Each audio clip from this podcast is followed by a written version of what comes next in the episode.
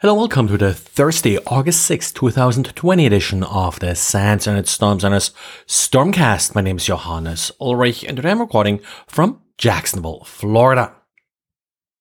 I've mentioned a few times how educational Brad's diaries are. Whenever he writes about malware, he usually includes all the evidence and then walks you through how to analyze this particular malware, usually with sort of a very traffic centric lens. Now he's upping his game here a little bit and varied the format.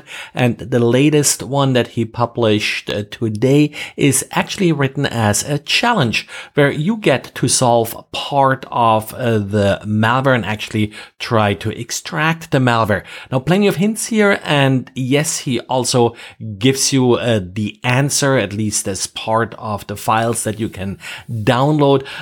So again, a great learning opportunity and here even with sort of a little bit of a challenge to solve. And then we got an interesting proof of concept exploit and more details regarding a vulnerability that was patched by Apple in its July update. This update was released for macOS on July 24th. It's now macOS 10.15.6. If you're running an older version, you're vulnerable to this set of vulnerabilities. And it's really a set of vulnerabilities in that it's three distinct vulnerabilities that together can be used to actually execute arbitrary code as root, essentially gives you full privilege escalation. These vulnerabilities also bypass system integrity protection or SIP which is the feature that even restricts what root can do. So an attacker could not only become root, but also install uh, malicious software into any of these specially protected location. So again, there are three different vulnerabilities that are sort of being abused here. All of them have been fixed. And if you are looking for the details, you can find them at the Objective C blog. Now, uh, that blog is usually run by Patrick Wardle, but this vulnerability was found by Ilias Morad, a security researcher from Germany. And then we have a second vulnerability actually affecting Apple devices. This one affects, uh, first of all, iOS 13, but can also affect macOS 10.15. And it's related to Apple's sign in with Apple feature, which also leverages Touch ID and Face ID, which is why I believe it more or less affects iOS more than macOS. The feature is actually, I think, pretty nice. It uses OAuth 2 as a protocol in order to leverage Touch ID or Face ID to allow you to log in to various websites that support uh, login uh, with Apple. The problem here was that uh, Apple made a fairly basic mistake in its OAuth 2 implementation that it didn't validate the redirect URL correctly, which allows someone to actually steal the authentication tokens. In order uh, to pull off the attack, the attacker has to have the ability to inject malicious code into a web page that is taking advantage of this feature. So cross-site scripting and the like, of course, uh, would help uh, with uh, such an exploit.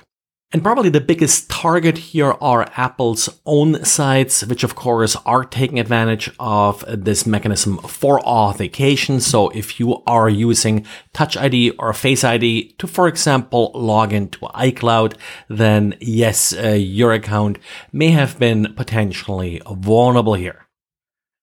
And the NSA released a pretty nice and brief guide about how to limit location data exposure. Well, uh, if you listen to this podcast, you probably realize that a lot of mobile devices that you own and carry with you are collecting location information and reporting them back to various systems. Now, when reading this guide, realize that the NSA's constituency is typically members of the military. So your privacy requirements may not be the same as uh, they're stating in this document. And uh, as always, you know, think about what are the risks here. One thing in particular they're recommending here is to turn off things like find my device settings.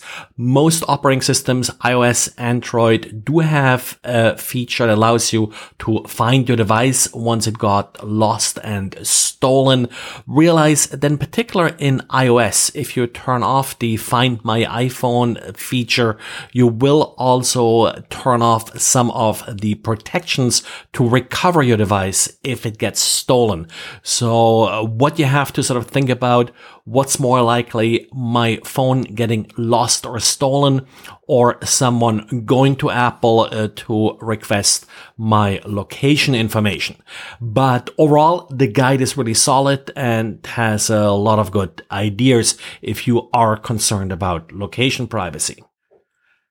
And I just want to note uh, with uh, the explosion in Beirut, Lebanon, uh, yesterday, we are seeing already some domains being registered that are uh, using keywords around the event. Uh, so be careful out there. And if you see anything odd or fishy, uh, let us know. At this point, it's only a handful of domains and they don't ha- seem to have any malicious uh, content yet, uh, just essentially uh, parked domains. But of course, the event just happened. So it'll take probably a couple days for this to spin up. Well, and that's it for today. Thanks again for listening and talk to you again tomorrow. Bye.